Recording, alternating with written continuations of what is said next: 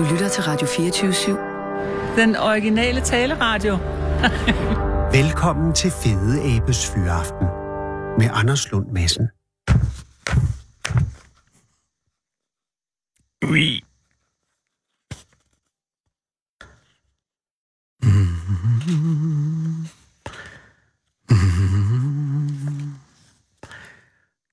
Kære lytter, programmet er indledt. Der er en teknisk specifindighed, der gør, at programmet ikke som sådan allerede er gået i, kan man sige, aktion. Det er måske et stort ord, men...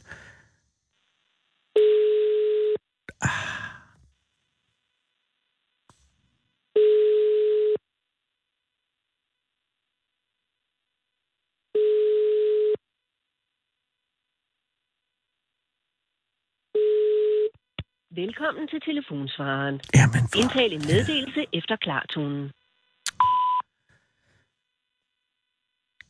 Sissel, godt ud. Kære lytter, vi prøver igen. Det er, øh, det er tirsdag, og det, det har været en svær dag. Det kan jeg skal sige. Det har været varmerekord for København i maj. 29. Erik Tybjerg. Goddag, Erik Tybjerg. Det er Anders Lund Madsen fra Radio 24 København. Ja, hej. Hej, undskyld, jeg forstyrrer. Er du midt i noget? Jeg kører bil, men jeg sidder på bagsædet. Åh, oh, gudskelov. Øh, kan jeg spørge, hvor du er på vej hen? Altså, jeg er på vej nordpå ved Horsens. Åh. Oh. Øh, og godt, du sidder på bagsædet. Det tyder på, at det går godt. Det går godt, ja. Ja, og det glæder mig meget. Jeg ringer øh, for at høre om øh, koltakolien. Ja, Men, men inden jeg lige hører om den, så vil jeg høre, øh, går det godt øh, for Knold og Top? det går godt med at, at lave nye produkter. Ja. Uh, ja. Og, og jamen, er det, er det, hvor stort er firmaet efterhånden? Er det, Jamen, det er et enmandsfirma. Så det er stadig dig kun? Eller Ja, det kun, det. men det er, stadig, det er stadig dig, begrænset til dig? Men så arbejder jeg så til gengæld for to. Ja, det kan jeg forestille mig. Men lige nu sidder du og, og, og retmæssigt slapper af på bagsædet af en bil. Det lyder, efter hvad jeg kan høre, som en øh, folkevogn. Kan det passe? Nej, det er en Renault Scenic, den her, tror jeg nok. Ah, okay, det kan de snyde lidt. Men, men, men Erik, øh, Knold og Top blev etableret øh, for hvor mange år siden efterhånden? Er det to eller tre? Nej, det blev etableret i 2010, Når vi er helt der tilbage. Og, øh, og er... og det baserer sig på noget, som det Knold og Top Planteforening, der blev lavet i 2002. Og, og din baggrund for at forædle planter, er det en uddannelse inden for, som agronom eller hvad? Ja, det er det. Okay, og har, har du altid øh, haft interessen for at, at, at finde nye arter, eller, eller skabe nye arter, eller er det noget, der er kommet senere? Altså, det har jeg haft uh, helt fra 1980 af, Hold op. og stort set ikke lavet andet. Mille makrel, det er længe. Ja. Og når hvis du ser tilbage, er koltakolin så, er det så din hidtil øh, øh, bedste øh, plante, eller, eller sort, vil jeg sige? Eller, eller er der, er der, hvad, hvad for en er du mest stolt af, umiddelbart? Altså, det er nok en hvide sort, jeg har lavet Ja. øh, som, for, for 10-15 år siden, som hed Skagen, som blev dyrket på øh, mellem 750.000 og en million hektar i Østeuropa og Rusland. Wow. Og hvad kan skagen, som øh, de ellers på det tidspunkt eksisterende hvedesorter ikke kunne? Altså, den blev stadigvæk dyrket, selvom den er så gammel. Det er, fordi den har en fantastisk vinterfasthed og en fantastisk bagekvalitet. Ej, hvor godt. Hvorfor prøver vi ikke den her? Det er fordi, at det mest fede i Danmark blev brugt til grisefoder. Og så øh, de sorte øh, yder mere per hektar, men de giver, har, har ikke samme brødkvalitet. Altså, det her, det er, det er ikke en foderhvede, men en brødhvede. Den brødhvede, ja. Ej, hvor ærgerligt, at den ikke bliver brugt herhjemme. Men godt, den bliver brugt i Øst- og Centraleuropa, kan man dermed sige. Ja. Og den hedder Skagen. Er der en særlig grund til, at du valgte at kalde den Skagen? Øh, Nej, det var lidt som for, at dengang øhm, i 2004-5 stykker, der var Skagen sådan lidt et kvalitetsnavn. Ah. Ja, ligesom med Skagen-urene, som jo også slås op på... Ja, det ved jeg ikke noget. Det er sikkert en glimrende ur. Det kender jeg ikke noget til. Men, men, øh, men når man så har skabt en sort som Skagen, og den er, er succesfuld i udlandet, bliver man så ekstremt velhavende? Vi, får, øh, vi arbejder ikke øh, for akkord på den måde, men for fast løn. Og på den måde, så det er, ikke, det er ikke noget med, at jo mere der bliver solgt, jo mere... At du får ikke en proveny af, af hver øh, hektar eller noget? Dengang der arbejdede på et, øh, for et firma, Ah. øh, men nu er jeg selvstændig, så er det jo så en anden sag med de ting, som kommer nu. Og det bringer os frem til kolchakolien. Den, den har du selv øh, rettighederne til, ikke? Det har jeg, ja. Og hvordan fungerer det? Altså, nu har du udviklet øh, øh, den her krydsning, og det er en krydsning af dværgraps og rapini. Yes. Og rapini er, kan du forklare, fordi det er en slags kål, ikke? Altså, raps er en af vores herres sidste påfund, som er opstået i 15-1600-tallet ved at øh, agerkål og kål, de har krydset sig med hinanden. Og rapini, det er en agerkål. Så det her er en krydsning mellem en krydsning og en, og en krydsning af en agerkål. Lige præcis. Hold da op. Det vil sige, at rapsen opstår øh, øh, i senmiddelalderen. Hvorhenne? Hvem finder på den? I hvert fald i, i Hollandsområdet, i Nederlandene, og så måske også flere steder rundt om på jorden. Men det er jo en ekstremt succesfuld sort, raps. Det er det, ja. Og der går du ind, øh, og går du så specifikt efter at skabe, øh, altså når, når du krydser dværgraps og rapini, som er en agerkål, som du siger, er det så, er det så fordi du har en, en formodning om, hvad, du hvad der kommer ud i den anden ende, eller er det lidt ligesom, lad os se, hvad der sker? Altså, jeg har lavet raps med hvide blomster først, øh, fordi de hvide blomster, de er mindre tiltrækkende for skadeinsekter. Det er godt. Så har det så vist sig, at øh, de hvide blomster også har færre bitterstoffer øh, til, øh, tilknyttet den øh, egenskab. Det vil sige, at man får bitterfri raps. Mm. Og det er så dem, jeg bruger som basis for at, at lave de der dværgraps, som jeg så krydser med rapini. Og- Og så får man sådan en grøntsag, det smager godt. Ja, og, og, men havde du fornemmelse af, at du ville ramme noget, der smagte godt, eller var det ligesom en, en behagelig bieffekt af det, du lavede? Jeg vidste, at rapsen smagte godt, og jeg vidste også, at uh, rapini det er anset for en delikatesse i Italien. Så tænkte jeg, det går nok, det her. Det er altså godt tænkt. Og colchacolien, som jo er det, der kommer ud af den, hvordan vil du vurdere den sådan rent smagsmæssigt? Den smager i retning af, af hvid asparges, men som er sådan bitter, uh, bitter, mere bitter uh, strofe, kan man sige. Oh, og har den også en sprødhed, eller skal den, eller er den, er den, altså, skal den for, altså, hvordan, hvordan er den? Den er meget sprød. Altså, det er, det er simpelthen rapsknoppen, og så de øverste 10 cm af stænglen. Ah, Og der er selve rapsknoppen, den har så den der bitre uh, snært, og så den anden, den smager så af asparges. Nej, det lyder godt. Det lyder oprigtigt rigtig godt. Og, og øh, altså, så du har simpelthen altså en cirka 10 cm stængel, som er jo lidt kortere end en normal asparges, men sådan mere i retning af de her stængel af øh, broccoli-fiduser, ikke? Den ser sådan set meget ud i retning af dem, ja. Nå, okay. Og har den, øh, og, og er den, den er grøn, altså har den den her samme mørkegrønne øh, kulør, eller hvordan er, hvordan er det æstetisk i, i, i planten? Den er meget mørkegrøn, øh, og øh, så kan man se, at knoppen den er sådan lidt mere løs i det, lidt mere grov, end den er på, en, øh, på de der stængel øh, broccoli. Ah, okay. Så, så det, er, det, det er en venlig plante at se på. Meget venlig, ja. Og, og øh, hvornår, hvornår så du den første colchacoli? Hvornår var den udviklet? Altså udviklingsprocessen er, tager 10 år cirka, og nu er jeg så færdig med dem, så jeg har dem så nu, Ja. og, og har haft dem. De, så jeg har set dem her de sidste par år, og så skal vi ligesom have formeret dem op, og så skal vi have fundet ud af, om øh, grøntsagsstyrkerne de vil dyrke dem, og så om kunderne de vil spise dem. Ja, fordi Og jeg er det, ikke i tvivl om, at kunderne de gerne vil have dem, men at, og jeg tror også, at grøntsagsstyrkerne kan finde ud af det, men vi skal først lavet frø nok. ja, og fordi det, det er jo det, der er den, den, den svære fase. Det må være at gå fra prototyper og til egentlig øh, øh, produktionsbart frømængde. Fordi, Det er det. Der går jo ved en sæson. Helt, hvad der sker. Ja, Nej. Undskyld. nej, det er, det er mig, der afbryder dig. Undskyld. Ja, det er svært, fordi det, for det første så kan man ikke være 100% sikker på, at man har ramt rigtigt øh, med de prototyper. Nej. Øh, og så koster det også en masse penge at, at lave de der første opformeringer, men, men sådan er det jo. Ja, og hvordan foregår det? Altså er det med kunstbestøvning, eller kører du øh, naturbier? Det med bier, og, og det er ligesom en rapsmark nærmest. Øh, øh, så, så det med bier og, og almindelig fri bestøvning, ja. Ja, fordi at, øh, bier er jo tosset med raps. Ja, det er det, og det kan jeg også godt forstå. Jamen, det er, også, det er virkelig en effektiv plante. Så der, hvor du står nu, er, er du så allerede er, er du klar til lancering over for øh, eventuelle interesserede producenter, eller, eller hvor, langt er, er, hvor langt er vi fra at kunne købe Colchicoli i butikkerne? Hvornår kan jeg smage Altså, jeg, vi er nok tre år fra at kan købe den. Høj, det er længe. Det er længe, men for mig er det kort. Ja, men, men for helvede, Erik, du har arbejdet på den her i tre år allerede. Ja, Jeg, du jeg er arbejder faktisk 10 år 10 her. år, siger du, ja. Det er ikke. Ja. Men, men, men det er jo en ekstrem øh, langsigtet investering for dit vedkommende.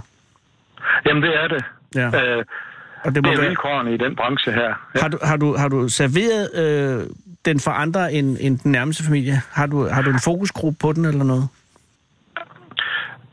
Vi har et projekt sammen med Aarhus Universitet, hvor, hvor, hvor kokken Per Mandrup han er med, og han skal så være med til at vurdere den her, når vi får nogle flere prototyper går klar Åh. hen i løbet af eftersommeren. Så et eller andet tidspunkt i løbet af, af slutningen af sommeren i år, så vil der være professionelle smager, som kommer i nærheden af koltikolien. Ja, Men indtil videre, er, det- er, hvor mange har smagt den, Erik?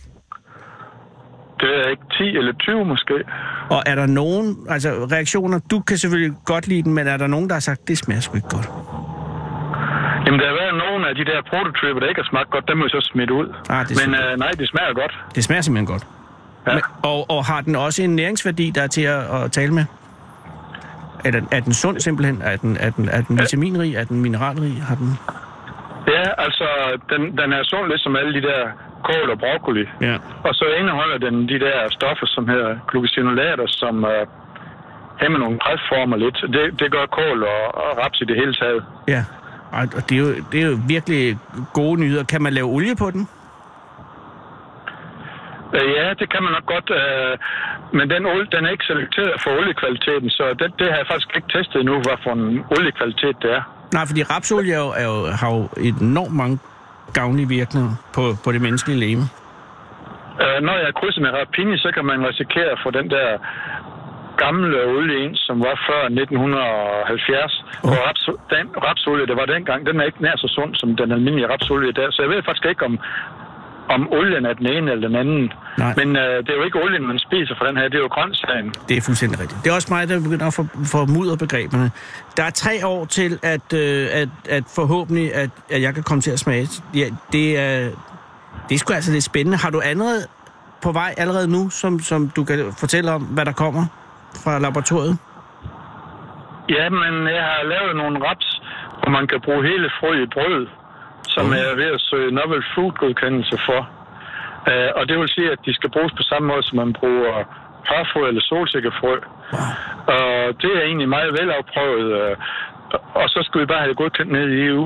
Og det regner jeg med, at vi får, men det går jeg også et år med. Ja, det er klart, men det er dog ikke mere end et år. Jamen, uh, hvis vi er heldige, så går det et år, ellers går det længere. Og, og så kan du altså, hvis øh, om, om Gud vil, øh, få godkendt øh, hele rapsfrø frø til, til brug i brød.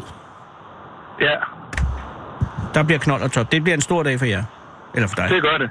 Ej, jeg håber virkelig, at det, at det kommer til at gå godt, og jeg håber, at der ikke går tre år, men det gør der jo nok, inden Colchacolien er i superbrus. Ja, det gør det. Sådan Men i dag, så kan være, at du kan få lov at smage den om to år. Og ved du, det er med pænt af dig. Men, men øh, øh, jeg ringer om to år. Det er godt. Ja. Ej, øh, øh, hvor langt er du nået? Du er stadig nord, nordpå for Horsens? Ja, nu er, ja, det går fremad opad mod Aarhus-kanten. Godt, og har du fri nu, Erik? Ja. Okay, det er godt. Så vil jeg ønske dig en god fyraften. Jamen, tak skal du have, og fortsat god arbejdsdag. I lige måde, eller slutter, øh, held og lykke med udviklingen af det hele, og held og lykke med kolchakolien og de hele rapsfrø. Tak skal du have. Hej Erik. Hej. Hold Fyraften med Fede Abe. Her på Radio 24 i Fede Abes Fyraften. 27, nej 24-7 af den originale taleradio. Kære lytter, i dag er det den 29. maj 2018, og det betyder, at vi i går sendte vores program nummer 175. Det er lidt ærgerligt, fordi uh, det er jo et jubilæum, der nu er forpasset. En milepæl, vil jeg sige. Og det er jo især lidt ærgerligt, fordi at den milepæl i går, den 28. maj, hvor vi sendte program nummer 175, blev banket i radiomulen selv samme dag, altså den 28. maj 2018, som var 21-årsdagen for rausels- afskaffelsen af ravselsesretten i Danmark. Det vil sige, at i går var det 21 år siden, at Folketinget vedtog at afskaffe revselsesretten, og så blev det ellers travlt i de små hjem med at få tæsket ungerne gule og blå, før forbuddet trådte i kraft. Og i dag ser vi så resultaterne i det, det for første gang i verdenshistorien er en hel generation af i dag voksne danske mænd og kvinder, som er vokset op i friheden fra bank derhjemme. I hvert fald er den type, som efterlader sig synlige mærker, for psykisk vold er jo stadig tilladt, og hvis man for eksempel bare råber dem ind i hovedet dagen lang, så er det relativt sikkert rent juridisk. Ligesom man nok også godt kan slippe afsted med at hive hår ud af børns hoveder, hvis blot man sørger for ikke at hive dem ud fra det samme sted hele tiden. Og i den forbindelse kan jeg oplyse, at børnetelefonen har nummer 116 111, og der er åben hver dag fra 11 morgen til 11 aften, og det er hver eneste dag. Og hvis du får tæv efter 11 om aftenen, så er der 112, og den er åben hele tiden, og det kan godt være, at de siger, at du skal lægge på og ringe til nogle andre i morgen. Men hvis du får tæv, så skal du insistere og fortælle dem om det alligevel, for alt er bedre, end at få tæv af sin mor eller far. Jeg har fået tæv én gang, og det var den gang, hvor det var tilladt at tæve sine børn, men alligevel var mine forældre ikke fans af det, måske fordi de selv havde fået så rigeligt med tæv af deres forældre, for det gjorde man vist dengang. Måske fordi man ikke vidste bedre, eller fordi man seriøst var bare mere tåbelig i gamle dage.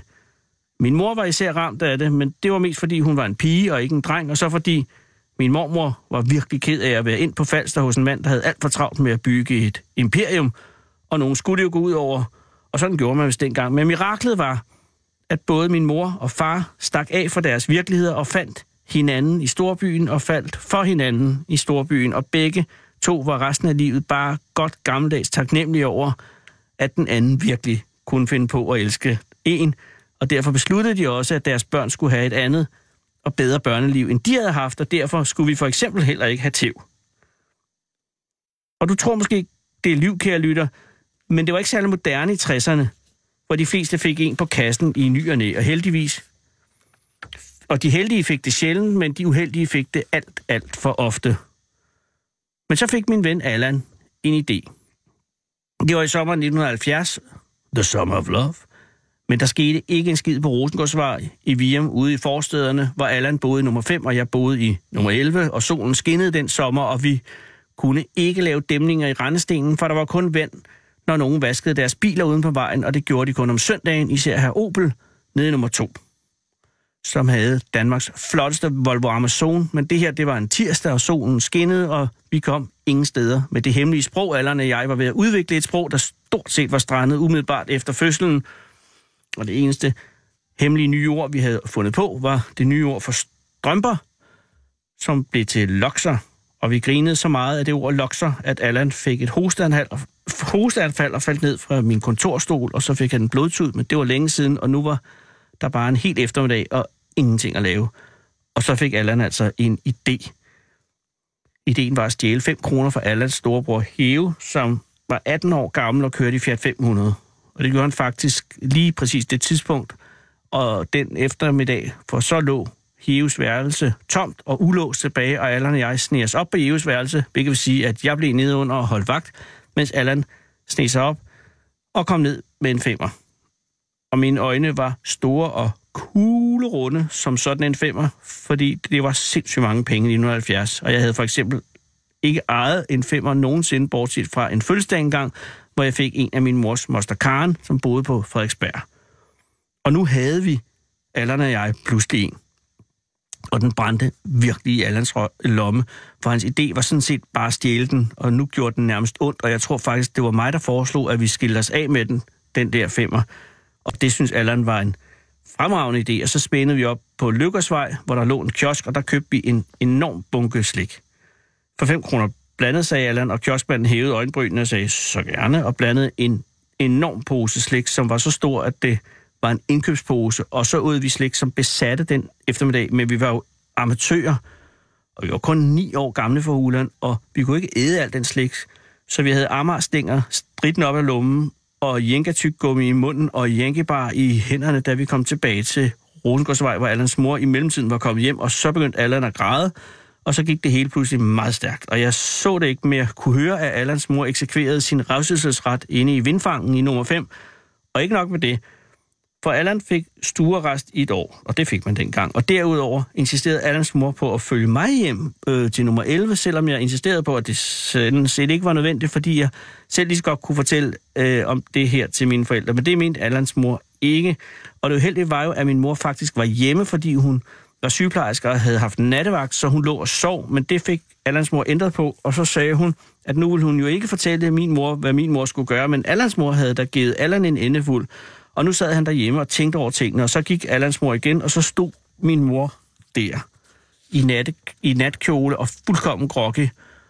Og der stod jeg i gangen og tænkte, at mit liv var slut, og så åbnede min mor skabet ind til overtøjsgarderoben i gangen og fandt en ledig bøjle, som hun ligesom vejede i hånden, hvorefter hun hængte den ind igen og tog en anden en, som var i plastik, og så bad hun mig bøje mig forover, forover og det gjorde jeg, og så slog hun. En eneste lille bitte vappen med en plastikbøjle. Mm, og det var som om, hun vågnede for alvor der. Og så hængte hun bøjlen ind i, i skabet igen, og sagde, at jeg skulle gå op på mit værelse og tænke over tingene. Så det gjorde jeg. Sad der en time, og jeg anede ikke, hvilken ting jeg skulle tænke over, så jeg spiste det sidste slik, jeg havde i lommen, og så læste jeg nogle gamle Anders Ander, og så kom min mor op og sagde, at jeg skulle med ud med kørelæreren. Hun var nemlig ved at tage kørekort den sommer, og efter seks køreprøver var hun en lille smule nervøs ved hele projektet, så jeg tog med, og så sagde kørelæreren, hej Anders, fordi det var sådan en rar kørelærer. Så sagde min mor, at jeg ikke var i kridthuset, fordi jeg havde lavet skarnstreger. Og så så jeg ned i bunden af folkevognen, og så sagde kørelæreren, åh hvad, så slemt er det vel heller ikke, og gav mig en gajol, en blå gajol, og jeg kunne næsten ikke få mere slæg ned på det tidspunkt, men jeg tog den, og om aftenen fik vi ravioli på dåse, som var og er min livret, og jeg tror virkelig, det er en lektie et eller andet sted i det her, men jeg er ikke helt klar over hvor. Apropos ravioli på dåse, så var den skyld i, at min far engang udøvede psykisk terror mod mig, og det er meget værre. Eller det var det i hvert fald for mig. Det var fordi min bror og jeg skulle passes, og det var fredag, og vi havde den tradition, at når vi skulle passe, så skiftedes vi til at bestemme, hvad vi skulle have at spise, og det var min storebrors tur, og han valgte altid fiskefiléer, og jeg havde fiskefiléer, så jeg begyndte at græde og ville have ravioli på dåse. Og barnepigen var ankommet, og jeg skreg og skreg, og det hele kørte op i en spids, og til sidst fik min far svip, og så sagde han, at hvis jeg ikke stoppede, så kunne jeg komme på børnehjem. Og så skreg jeg endnu højere, og så marcherede han ind i stuen og tog telefonrøret af telefonen og lød, som om han ringede til et børnehjem, og så spurgte han, om der var en ledig plads, fordi han havde en dreng, der skulle på børnehjem. Og så holdt han en pause, og så sagde han, med vel, og lagde røret på og så på mig. De har en ledig plads, sagde han. Nu ser vi, hvordan du opfører dig, og så ringer jeg igen på mandag, hvis ikke du arter dig. Og så holdt jeg mund. Og hele den weekend sad jeg og gloede ud i luften, mens jeg forestillede mig, at der var det her børnehjem, som var en endeløs gang med en masse stole sat op mod væggen, og en af dem var tom, og det var den ledige plads. Pladsen til mig. Og den slags, det må man jo stadig gerne gøre. Børnetelefonen har 116 111. Den er åben nu. Ring hellere en gang for meget, end en gang for lidt. Og nu lyden af en bæk, der har det godt.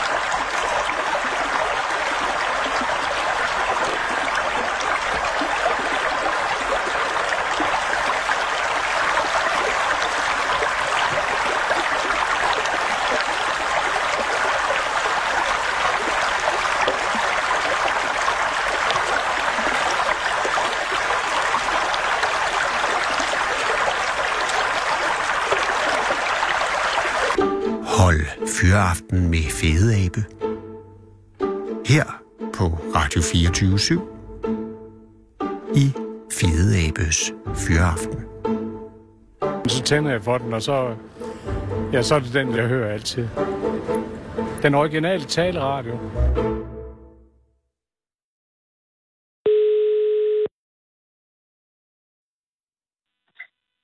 Det er Peter. Goddag Peter, det er Anders Lund Madsen fra Radio 24 København. Ja, hej Anders.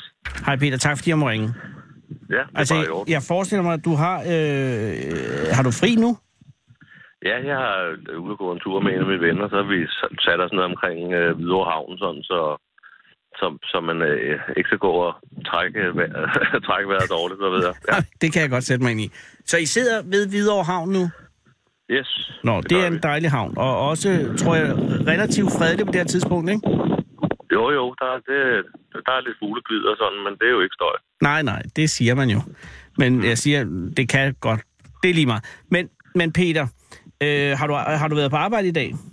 Det har jeg, ja. Så du har været ude at køre? Mm.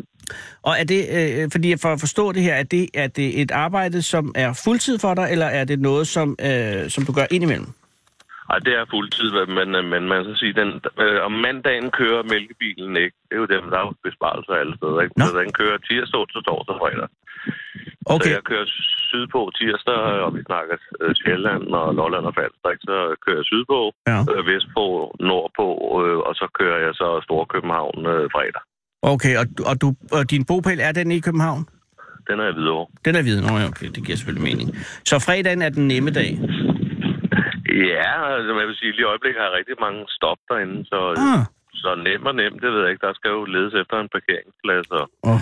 og så lidt forskelligt, ikke? Så, Og har du som, øh, som chauffør med, øh, med modermælk i tanken, har du så ret til at holde på, altså har du, har du nogen form for, for lys på, altså kan du, har du noget blink, altså kan du holde dobbeltparkeret, eller skal du finde en plads? Nej, jeg har ikke... øh, Jeg Du har ikke ingen noget, privilegier? øh, Nej, jeg har det der Easy Park der, så... Nå, det er Så der må jeg, så, så, ja, så det, det plejer at gå. Men ellers så må jeg lidt katastrofeblink på, eller lige have rundt, se om jeg kan fange morgens opmærksomhed, og så lige løbe ind. Hun lige er klar, og så kan jeg løbe ud igen. Og på den måde, ja. Det er selvfølgelig meget. Men i dag har det været øh, vestpå, siger du, så vidt jeg kan forstå, ikke? Øh, ej, syd, sydpå. Nå, jeg har tror, nå, det var tirsdag. Mandag var der lukket. Ja. Rigtigt, så Det du er har været Lolland Falster i dag? Ej, jeg nåede ikke helt dernede i dag. Der er ikke nogen så sydpå i øjeblikket. Men Okay, okay. så- jeg var nede omkring i Ringsted og øh, området dernede omkring. Og hvor mange stop har der været i dag? Kan du huske det? Øh, jamen, der har ikke været så, sådan forfærdeligt mange stopper, og desværre har min bil også været til noget reparation, så vi har lige fået passet den, så, så kunne vi faglede den og afhentet den og sådan. Okay, så der, men der, har- du har hentet mælk i dag? Øh, nej, jeg har ikke Du har slet ikke hentet? Der har slet ikke været hentet nej. noget? Der har ikke Okay. noget hentet, men øh, der tager jeg så øh, god revanche i morgen. Der skal jeg til noget Skinskør og, og Kalundborg, og torsdag har jeg en, en masse stop op i Nordsjælland, og jeg har rigtig mange stop også på fredag inde i København. Ikke? Og i løbet af en almindelig arbejdsuge, hvor mange stop vil du så sige, du har i gennemsnit? Er vi oppe i 20, eller er det 40, eller er det 10? Eller 1000? Ja, 1000, det lyder i overkanten. Ja, det er nok. Øh. Det var også bare for at sætte det. Ja, nej, men havde jeg... Øh, jeg ved ikke, om i gennemsnit er en- et sted en 20-30 stykker eller sådan noget. Men du skal jo på en eller anden måde, altså, jeg mener, det er jo, altså du, skal jo, du skal jo ind, så skal du have mælken, og så skal du ud igen. Og, og samtidig skal det jo også være en god oplevelse for den, der leverer mælken, tænker jeg. Ja, ja. Fordi det er, jo, det- det, er jo, det er jo Ja. vigtigt, at det ikke bliver noget hast, hast, hastværk. Ja, ja det er rigtigt. Der skal være, der skal være tid til en sludder og, og, og høre, hvordan det går og, ned, og, og hvordan det er sådan med, med mængden, om, om vi skal sådan lidt op i flasker eller ned i flasker. Og, Ah. og, og hvis jeg har tid, øh, og de er, nogle gange har mod på det, så kan jeg også godt blive inviteret på en kop kaffe. Det sker ikke så tit, men øh, hvis der er tid til det, så kan man jo lige sidde og sludre lidt. Nå, men det er jeg glad for at høre, fordi det er jo efterhånden forsvundet fuldstændig i den offentlige forvaltning med en tid til en, en, en kop te eller kaffe. Ja, men, øh, men det hænder, der kan være et eller andet, så, så må jeg jo bare... Øh, så, så må jeg, jo- det er jo så også en del af min pause. Så, må jeg jo, så skal jeg jo måske være ude og køre i, i en længere periode, hvor der så ikke bliver nogen stop. Ikke? Så Mm. det, det, det passer mig fint. Men Peter, er du, er du offentlig ansat? Ja, det er jeg. Altså, du er ansat på... øh, Er det Hvidovre Hospital, der ansætter dig så? Eller der aflønner dig? Ja, det er det. Jeg har, øh, ja. Og så er jeg så, øh, kan man sige, udlån til mælkekøkkenet på Hvidovre Hospital. Ikke? Så Ja. De fire dage om ugen. Ikke? Og hvor lang, hvor lang tid er, er din karriere inden for øh, modermælkstransport indtil videre? Det er to og et halvt år. Okay, og har det været, har det været to og et halvt gode år? Ja, det har, været, det har været rigtig godt. Altså, jeg har lavet mange forskellige ting. Jeg har snart været på Hvidovre 30 år, og Hold da. Øh, men øhm, jo, det har været det er godt. Altså, det er sådan meget selvstændigt og, Ja. og giver mening, og ja, og møder en masse glade mennesker. Og god, altså, ja, go- godt være, specielt i øjeblikket af natur og sådan. Så det, det kan jeg godt lide. Og hvad kører du i? Altså, hvad har du af transport? Øh, jeg kører sådan en lille kassebil, en Fiat Scudo. Og Det, det må kunne- du godt se, om du kan få byttet, hvis Ja, fordi det er ikke imponerende, vil jeg sige. Det er en Nej, af de det dårligste kassevogne, der overhovedet er produceret. Ja. Men det, og det Ja. har, der er en ting, der, af, og der undergår dens øh, funktioner, det er dens æstetiske udseende. Den ligner simpelthen noget, der er løgn. Ja, det, det er heller ikke en bil op af, nej. Er den hvid? Ja, selvfølgelig er den hvid. Det er klart. Det er jo en mælkebil, jo. Det er en mælkebil. Nå, men jeg tænker også bare, at hospitaler og sådan noget, de elsker hvid. Men, men Ja. inden at du begyndte som modermælkschauffør, hvad var dit erhverv på Hvidovre så? Øh, der har jeg været arbejdsleder og teamleder i 10 år. Okay, inden for hvilken, øh, hvilket felt derude? Og det var sådan noget øh, logistik, altså den hedder, i forhold til indkøb af, af Ah. varer og, ja, og ud til hospitalet, hos forskellige hospitalsartikler, altså personale, der har med det at gøre. Ikke? Ja, ja, ja. Og blev der så slået et job op som øh, modermælks... Altså, var den gamle modermælkschauffør på vej på pension, eller hvordan foregik det? Hvordan kom du i Nå, der besiddelse? var, der var nogle, det, det er sådan noget meget snørkel noget, men der var nogle forskellige omstændigheder, der gjorde, at, øh, at så blev det job ledigt, og så, så fik jeg det, og han fik et andet job. Og det er sådan en længere historie. Okay, så men det passede ind. Så din situation var, så du var klar til øh, et, et chaufførjob, og han var færdig med sit. Ja, så Perfekt. laver han noget andet, sådan, så øh, ja, ja. Og jamen, det synes jeg, og, og, og, og, det har været to og et halvt gode år. Og hvad er det, der er... Øh, altså, det rare ved, ved jobbet er selvfølgelig øh, kontakten til øh, møderne. Mm. Og så viden om, at, at man gør øh, øh, en, en god ting. Men der må være stor øh, forskel på disse møder. Ja, jamen, det er, det er der da også. Altså, øh, Og det må jo- jo Ja, Ja. Ja men jeg tænker bare... Jamen, øh, de er jo, øh, nogle er meget snaktagelige, og, og, og nogle, øh, øh, hvad hedder, er mindre, ikke? Og Ja. så er der så dem, som, som inviterer en indenfor, og andre, der bliver døren pænt lukket, og man venter til de kommer med en pose ud af mælken, så, så øh, folk er meget forskellige. Ja, Sådan er det, ja, det forestiller mig, og det er jo også øh, det er jo kvinder, som er i en særlig øh, sted i deres liv, jo. Ja, ja. Og derfor kan det også nogle gange være, at de, at de er lidt... Men, men, øh, men Det er har, lidt private, ja. ja, det tænker jeg. Jeg ved det jo ikke rigtigt, men, men der er vel også stor forskel på, hvor meget du får med. Jo, hvor meget mælk jeg får med? Ja, jeg tænker, alle Ja, har jo der hørt om hende her, legenden, øh, som leverede, jeg ved ikke hvor, altså Ja, 3.000 ja. liter i løbet af sin karriere. Ja, Men- ja, ja, det var, ja, det var i hvert fald et par tusind og sådan noget, men, øh, men det var, ja, det var tilbage i midt-80'erne. Og Det er og rigtigt, hendes datter- altså- Og en datter, hun øh, Nej. har også været inde over, og hun var lige så dygtig. Det er jo rigtigt. Men Så altså, det må, jamen, jeg, jeg, tænker, det er gener eller sådan noget. men det må det være. Jeg får det Ja, an, jeg læste det op her som, øh, som 3.806 liter i løbet af en karriere. Nå, men så er det mig, der er forkert på. Nej, Så det er ikke dig, der er forkert, men det er muligvis mig, der bare læst forkert. Men det er i hvert fald under alle omstændigheder enormt mange. ja. Og det var jo to liter om dagen. Ja, så vi har nogen, hvor vi henter, øh, så hvor jeg kommer en, en gang om ugen, og så holder de sig der til omkring de der 200, som, som vi plejer at sige er udgangspunktet. 200 ml i overskud, ikke? Åh. Og så er der så dem, der er lige fra 500 800, og meget sjældent kommer der så dem her, der har to liter, og, og hende, hendes datter, der var her for, jeg ved ikke om det er tre kvart år eller et år siden, hun holdt det nede på to liter. Ah, Det er altså Ja. imponerende. Og så Ja, begynder det jo meget også at være en indtægt, som øh, man kan regne med, ikke? Øh, jo, fordi øh, en, en, øh, så kan det jo godt blive en, øh, en øh, 1.500-2.000 kroner om ugen, ikke? Jo, fordi at, øh, så vidt jeg kan finde ud af her, så er det jo ikke beskattet. Nej, nej, nej, det er et eller andet lille 200 kroner eller hvad den hedder, nede i lommen, men, øh, men man kommer heller ikke sovende til det, vel? Nej, nej, nej, nej, der skal arbejdes det. Men der er jo to forskellige slags øh, modermælk, ikke? Der, er- der er supermodermælken, og så er der den, den, den, Ja. den traditionelle. Ja, vi har, vi har det, der hedder øh, amme, ammemælk, og så har vi det, der hedder proteinmælk. Ja. Og det er den protein, øh, øh, den, den vi kalder den grønne mælk, det er den, der er den dyreste, der, hvor der er mest i. Den grønne Og mælk. det her, ja, og det her så ikke, og så er der den sorte, det er ammemælken med mindre protein i, ikke? Okay. Øh, men det er der er jo nogen, der fejlagtigt tror måske, når vi henter det, så er der, er der nogen, der er- har supermælk, og andre har mindre supermælk. Det er, det er ikke sådan, der. Vi henter det mælk, der nu engang er, og holder ja. selvfølgelig øje med, hvad der er i. Men så bliver det jo blandet for at, at lave, øh, hvad den hedder, konjak og superkonjak. Åh. Oh. Hvordan, Ja, hvordan? så- Det forstår jeg ikke, Peter, hvordan det? Ja, fordi så, tager, så har du noget, hvor Ja. der ikke er så meget, øh, eller mindre protein i, og så har du noget, der er meget øh, høj proteinholdig. Og så mixer man det og, til at og lave... mixer dem, så Ah. laver du det henholdsvis den sorte og den grønne, som jeg kalder det, armemælk og proteinmælk. Ikke? Og er det sådan, at nogen leverer den sorte hele karrieren, og andre altså laver den grønne, eller er det en varieret efter, hvor man er henne i amningsfasen? Ja, altså det er, jo, det er jo i starten, de har, har det, som vi kalder, hvor, det, hvor der er højt protein. Ja, Men er der, er Og der nogen, der der er kan forlænge det, det høje protein? Altså, kan man på en eller anden måde, er der, er der nogen, som har evnen til det? Jo, der er nogen, der, er- der er nogen, der, hvor det holder sig, og vi måler jo på det hele tiden. Ikke? Der Ja, det er er nogen, det. hvor det holder sig højt i længere tid, og andre, hvor det ikke holder sig. Og så er der simpelthen nogen, der også producerer meget mælk, og så går det meget hurtigt over, og andre ligger på et pænt niveau, og så kan de blive ved med op mod et halvt år eller noget. Og så det er meget forskelligt. Ja, det har jo en stor betydning for, for indtjening, ikke? Fordi det, der, det, det sorte øh, kører på 1724 kroner literen, mens det andet er helt nede i 176. Nej, Eller er det omvendt? Nej, nej, nej, hun, nej, nej det er... De får omkring 200 kroner for, hvad den hedder, per liter, de donerer til os. Okay. Og, og når vi så har været igennem et, alle mulige forskellige øh, processer der, og, og, og jeg har hentet det, og det har været på lager, og, og nogen skal arbejde med det, mælkekøkkenet og det ene og det andet, Ja. så, øh, så laver vi to typer mælk, og der er den ene af dem, det er den der, der hedder ammemælk, den sorte mælk, og den ligger på omkring 1000 kroner liter, når vi skal sælge den til diverse hospital. Og så er der den øh, højprotein, den grønne, den sælger vi på omkring 1700. Men det er, der, der er også mange omkostninger indover. Ja, ja. Og sådan er det at være grossist.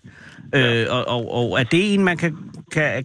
Den kan man kun købe, altså hvis man har, hvis man er øh, på, på Hvidovre, ikke? så er det der, man kommer i nærheden af den. Ellers så kan man ikke, man kan ikke som privatperson, vel?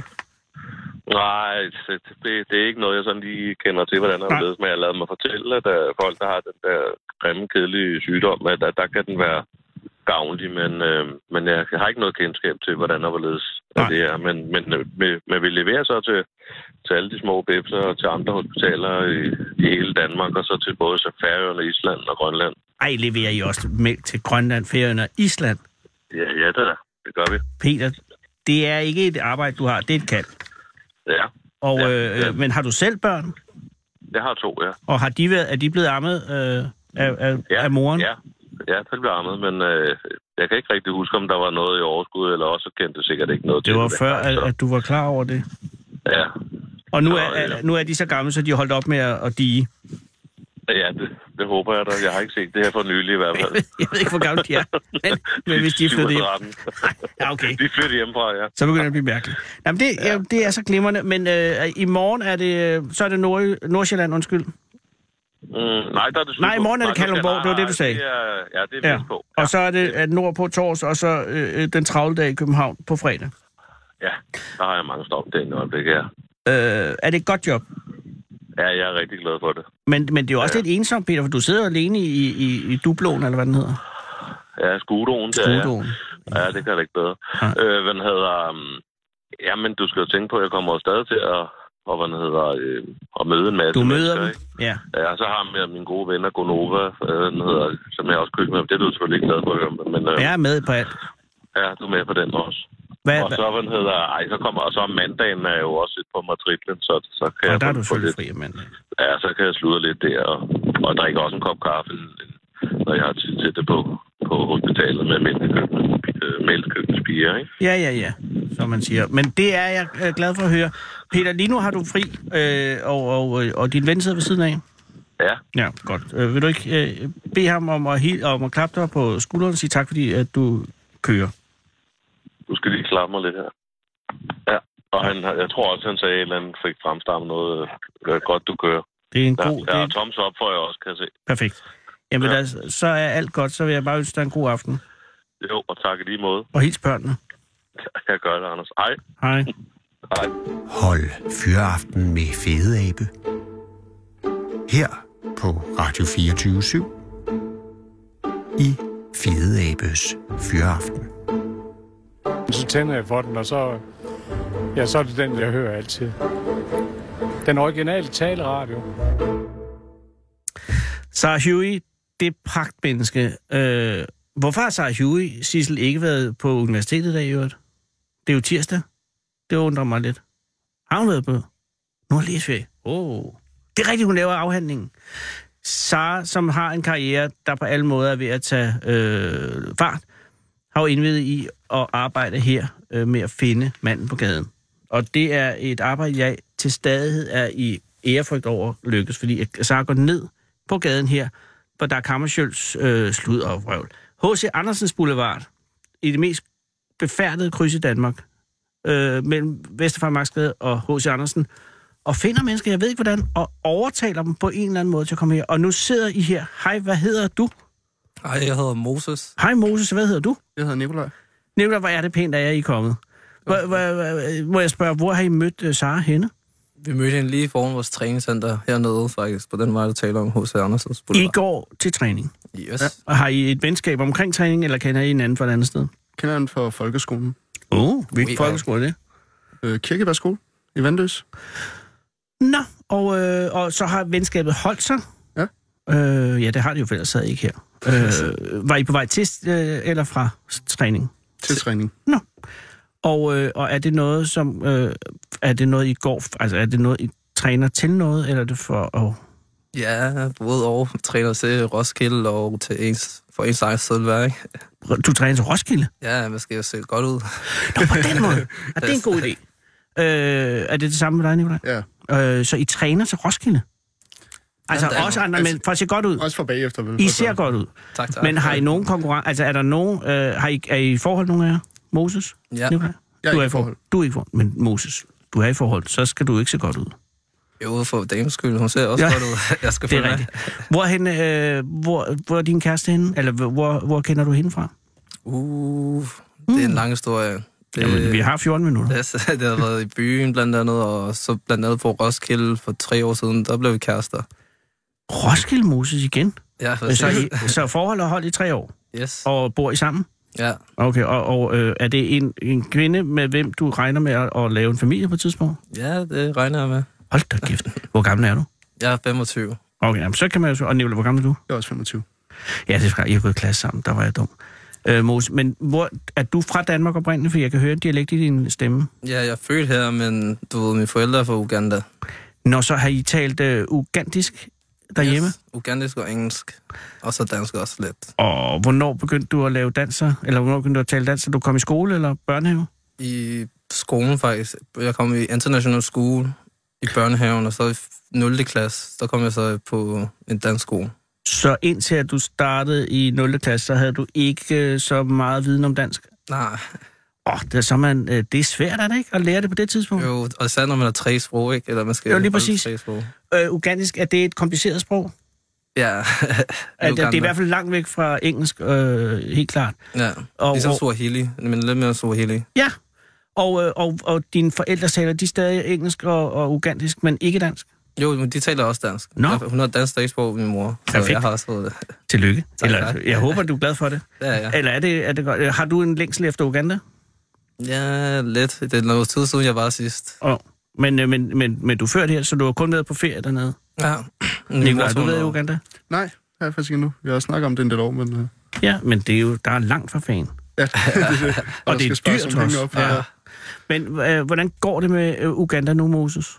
Altså, i forhold til, hvad jeg har hørt i medierne, så er det en af de mest hurtigst voksende økonomier i Afrika, ikke? Det har jeg også hørt. Yes. Og det skulle gå rigtig godt økonomisk. Ja. Øh, demokratisk skulle det gå ikke helt så fantastisk. Præsidenten har lige forlænget livstid næsten. Ja. Så Men, men øh, er det en, altså, din grund til, at dine forældre flyttede til Danmark, var det, var det politiske grunde, eller var det... Hvad, hvorfor ved du det? det var politiske grunde, det var under Idi Amin, ja. den tid, hvor han sagde, at alle indvandrere skulle ud, og så, du ved, så kom det militærkup igen. Og, Men fanden han smed øh, flere hundredtusind mennesker ud på et tidspunkt i løbet af 14 dage eller sådan noget? jo, præcis. Og var, var I, eller var de nogle af dem? Nej, min mor, hun var bare, fordi de var mod ham, som der skulle være præsident, og hvis der er nogen, der er mod ham, så fjerner han bare alle konkurrenter, ikke? Og har du nogen idé om, hvordan de endte her? Ja, min mor, hun sagde, hun prøvede at flygte med min storebror, for jeg er den første fødte her. Åh. Jeg, er, otte- jeg har 8, 9, sø- eller vi er 8, 9 i det hele, ikke? What? Ja, altså, det er en stor familie. Ja, ja. Men sådan er det. Mm. Men så du er den ældste af ni? Nej, jeg er den første fødte her i Danmark. Du er den første jeg fødte i midt Danmark? i det hele, faktisk. Jeg er midten. Det er svære midterbarn. men, men, men du siger så, hun nåede at få tre børn, og så flygtede hun med din far? Nej, min far, han kom, han kom, hun mødte ham her i, Sverige, eller i Danmark, tror jeg, det var. Men han Det var i. Sverige? Nej, i Norge. Han er i Norge nu. Perfekt. Nå, okay, Ja, så, nå, så så det- de er ikke gift længere? Nej, Ah, men men de var Desværre. gift længe øh, til at få øh, ni børn i alt? ja. Og er alle ni børn i Danmark så? Ja, faktisk, ja. Og hvordan går det for dine otte søskende? Det går godt. De andre, de tre yngste, eller de tre mindste, de, er 10, 8 og 6 år. Wow. Og så kommer min lille søster, som er 21, eller lige fyldt 22, og min store lillebror, som er to år yngre end mig, og så mig. Ja. Og så en storbror, der er tre år ældre end mig, og så storsøster, der er fem år. Og så en anden storsøster, der er seks eller otte år ældre end mig. Wow. Og er de, øh, er de ældre, øh, ældre søskende, er de er, øh, de er vel for helvede flyttet hjemmefra, ikke? Er du Jo. flyttet hjemmefra, Mus? Ja, selvfølgelig. Okay, jeg det- sammen med kæresten. Du er, du var sådan en kæreste. Okay, Nicolai, hvor mange søskende har du? Kan du slå de ni? Ah, det jeg har kun en lillebror. Nå, men det er også noget. Men er, er, du flyttede op, eller stod voksede op i Vandløse? Ja. Og, øh, og er dine forældre øh, stadig sammen? Ja. Meget, meget gammeldags. Men godt. Det er meget typisk. ja. Og din lillebror, hvad laver han? Han er mekanikerlærling. Og har, hvad laver du egentlig, når du ikke træner? Øhm, jeg er bogholder i et fagforbund. Åh, oh, mand, det lyder lidt kedeligt, men det er det, Det- næppe. Men er det? Nej, men altså, det er det selvfølgelig ikke, men, men, øh, men har du valgt... Øh, er det, fordi bogholder er jo et ekstremt spændende arbejde, hvis man er et spændende sted. Men et fagforbund, jamen det kan jo også være... Hvad, hvorhen, hvorhen er- kan du sige, hvor det er? Øh, det er Serviceforbundet. Som ligger herinde? I, øh, nej, det ligger i Valby. Og ligger vel, okay. Og, og dit arbejde består simpelthen at sørge for, at... Øh, Jeg sidder der over årsregnskaber for fagforeningerne og udbetaler, øhm, hvis nogle medlemmer skal have for eksempel haft en arbejdsskade, så giver vi dem noget af konsuløn, så de har løn indtil sagen er afsluttet. Og, ja, men det er jo meningsfuldt arbejde. Så det er meget sådan administrative øh, opgaver, kan man sige. Men du har ikke, mange, du har ikke meget kontakt med, øh, med klienterne eller kunderne, eller hvad man kalder dem, medlemmerne? Nej, fordi jeg sidder i selve fagforbundet. Det er ja. mere den enkelte fagforening, der så har kontakt med medlemmerne. Så, så dem, du møder i løbet af en arbejdsdag, det er de andre bogholdere? Og fagforeningsformændene, kan man sige. Ja. Så er det dem, der Ja. kommer med nogle. Hvad, hvad har du arbejdet, Moses? Lige nu, der arbejder jeg bare, hvad hedder, Telenor Service Konsulent. Hvad vil det sige, at, du, at når nogen har noget galt? Ja, og så sælger jeg lidt mere til... Nå, men det er godt. Ja. Øh, og er det, er, er det, det er ikke et arbejde, du har tænkt dig at be, beklæde hele dit liv, fornemmer jeg? Nej, jeg skal videreuddanne mig Hvad, skal du, hvad har du planer? Som multimediedesigner. Wow, hvad vil det sige? Det er på KEA, så laver man forskelligt. Så er det, fordi det er multimedia, så kan man blandt andet lave hjemmesider, eller... Eller apps? Ja, Du præcis. skal lave apps, Moses. Ja, det er det, der fik Men du må ikke sige mere, fordi så er der nogen, der stjæler idéerne. det, er det. Nikolaj, har du forestillet dig øh, en, en yderligere karriere ud over øh, bogholder i øh, Søgesforbundet? Ja. Hvad, hvad, hvad er dine planer? Har du Jeg kunne allerede? godt tænke mig at blive selvstændig en dag. Åh, oh, altså selvstændig bogholder? Nej, øh, for eksempel kunne det være sådan noget med at lave kontorrobotter. Der kunne Og lave udføre- kontorrobotter? Der kunne udføre nogle af de administrative opgaver, som man ikke selv skulle sidde og lave. Åh, oh, du har siddet på de lange dage og tænkt, der må være en maskine, der kan lave det her. Ja. En app. Det er en, det er en app for helvede. Altså netop sådan, så ja. Ja. så mange af de timer, jeg bruger nu, helst skulle kortes ned. Man ikke Nå, men det er jo ikke for, fordi jeg, jeg, en af mine aller, allerbedste venner er, er bogholder. Altså, jeg, jeg har den største respekt for, for en god bogholders arbejde. Det er virkelig svært, og det er virkelig svært at være en god bogholder, synes jeg. Øh, så det er ikke det, men jeg kan godt forestille mig, at mange af de rutineprægede arbejdsopgaver øh, inden for bogholderi kunne overtages af en app, som Mosen skal lave. Lige ved, ja. Ja. Så øh, jamen, det, det var lidt min plan i hvert fald, forhåbentlig kunne gøre sådan en dag. Men I er også 25, der kan ske alt muligt. Ja, Ja. ja. jeg skal lige spare op først. Ja. Øh, nej, jeg er, meget bekym- jeg er meget lidt bekymret for jer to. Øh, i, i, i, Mos, lidt bekymret for dig, at du satser meget på Roskilde Festival. men, men jeg kan godt forstå det på den anden side. Men har I billet derned til? Yes. Ja. Begge to, okay. Og, øh, og skal din kæreste med derned, Moses? Ja, hun skal også med dernede. Okay, så... Hun holder så styr på mig. ja, det har jeg alt muligt øh, grund til. Og Moses, Nikolajs mangel på kæreste, er det noget, Nikolaj, er det et, et problem for Nikolaj? Nej, han har slået mange rekorder. altså, vi har haft konkurrenter, konkurrencer om, hvem der kunne lave en kvinde eller en dame først inde i byen. Ja. Vi nåede ikke engang ind ad døren, så er han allerede i gang. Så det var sådan, okay. Er det rigtigt, Nikolaj? Ja, det, det var en meget god aften, kan man sige. Og hvad, og hvad var din, øh, hvad var, hvad var, hvad var din, øh, hvad gjorde, hvad var din ting? Hvad? Vi snakker ikke så meget til hende, men sendte nogle blikke, kan man sige, på tværs af... Altså, du kan bare det nonverbale. Ja, er det rigtigt, det- Moses? Kunne Ja. han altså, men det er også fordi, nu, kan jeg, nu er det jo radio, men, men du og jeg kan se, at Nikolaj er en meget flot fyr. Men. Ja. men, men det, er, det ikke, en- er det ikke en barriere, så når hun siger, hvad laver du? Og så siger at jeg er bogholder i et... øh, et Jo, man skal nok hurtigt Ting. Nej, men, noget. jamen, jeg ved ikke, om det... Det kan også godt være, at det er spændende på, på Nej, den mystiske måde. Man kan sige, det er jo ikke så spændende at snakke om heller. Der er jo ikke sådan, det er en... Men det er det jo nok et eller andet sted. Men det er ikke den, man lige kører af øh, i byen som den Nej, første. nej, det vil jeg ikke. Der kan Mose skal sige, jamen jeg er faktisk fra Uganda. det er lidt mere spændende, det der. Jamen det var er umiddelbart, så er der ikke? flere billeder i det, ikke? Jo, jo, men præcis. Det er jo ikke så eksotisk, kan man sige det. Nej, men alligevel gjorde du det. Det er det. Hvad Ja, flere ja. rekorder har Men han så slået? snakker man heller ikke om arbejdet. Nej, det er fuldt ret. Hvad har han mere slået for nogle rekorder, Mus? Som du kan sige, fordi du skal jo heller Det er, ikke... ikke engang, det er ikke kun én gang. Det skal to gange. Det var sådan, at, hvor jeg skulle op og hente en drink. Så henter jeg to drink, så vender jeg mig om. Så står han sammen med en kvinde, og så tænker jeg, okay, jeg skal ikke... Nej, nej, Jeg, skal ikke jeg bliver her. ham. Men Nicolaj, alligevel har det ikke ført til et... Eller, eller har- er du lige kommet ud af et langt fast forhold måske? Nej. Nå, okay, Nej, det- så du har, øh, har, du, har du... Hvornår har du sidst haft en fast kæreste? Fem år siden, tror jeg, eller sådan noget. Det er et stykke tid siden, ja. Ja, det er faktisk ret længe.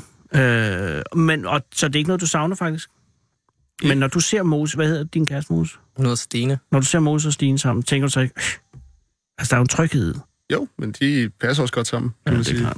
Ja. Der har jeg nok ikke mødt en, der på den måde kunne... Øh, Du er også kun håndtere 25. Så ja. Bor du øh, hjemmefra? Ja. Okay, så du bor øh, i en egen lejlighed eller værelse, eller hvad? hvad? jeg har en lejlighed, ja.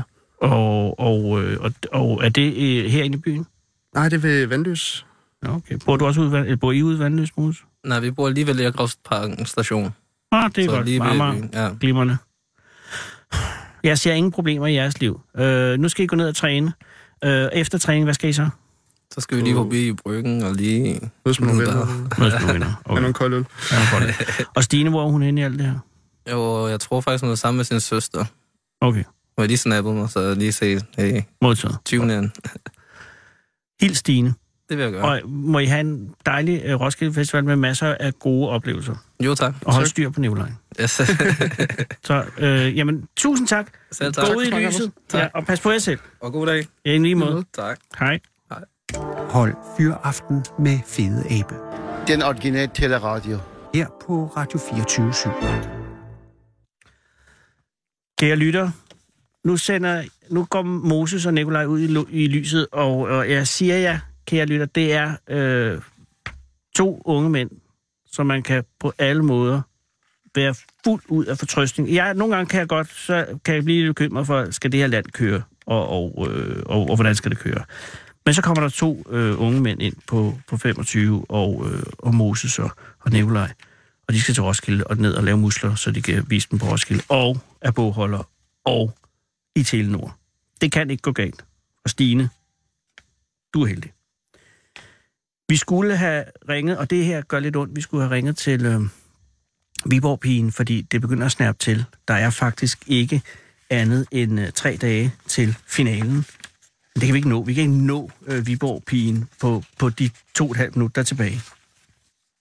Så i stedet for, så er muligheden for i hvert fald første del af mindeordene for Ove Pedersen. Ove Pedersens livsværk rent musikalsk blev hans store indsats for Holstebro Kirke, hvor han var organist og kantor fra 1977 til 2001. Og det viser en billedtekst. Pianist og komponist Willy Stolatzik fra Vejle skriver menuer om organist Ove Petersen, Hjortshøj, tidligere Holstebro, der døde søndag den 27. maj. Ove sov stille ind på Skyby sygehus eller efter få dages alvorlig sygdom. Ove Petersen blev født i Aalborg, hvor hans far var domorganist i Budolfi Kirke. Ove ville også være organist, men hans far mente, at ØK nok var et bedre valg. Det prøvede Ove så, men det varede ikke længe før han i stedet begyndte en åreluddannelse på det jyske musikkonservatorium. Derefter fortsatte han på det kongelige danske musikkonservatorium med videregående studier i Amsterdam og Wien.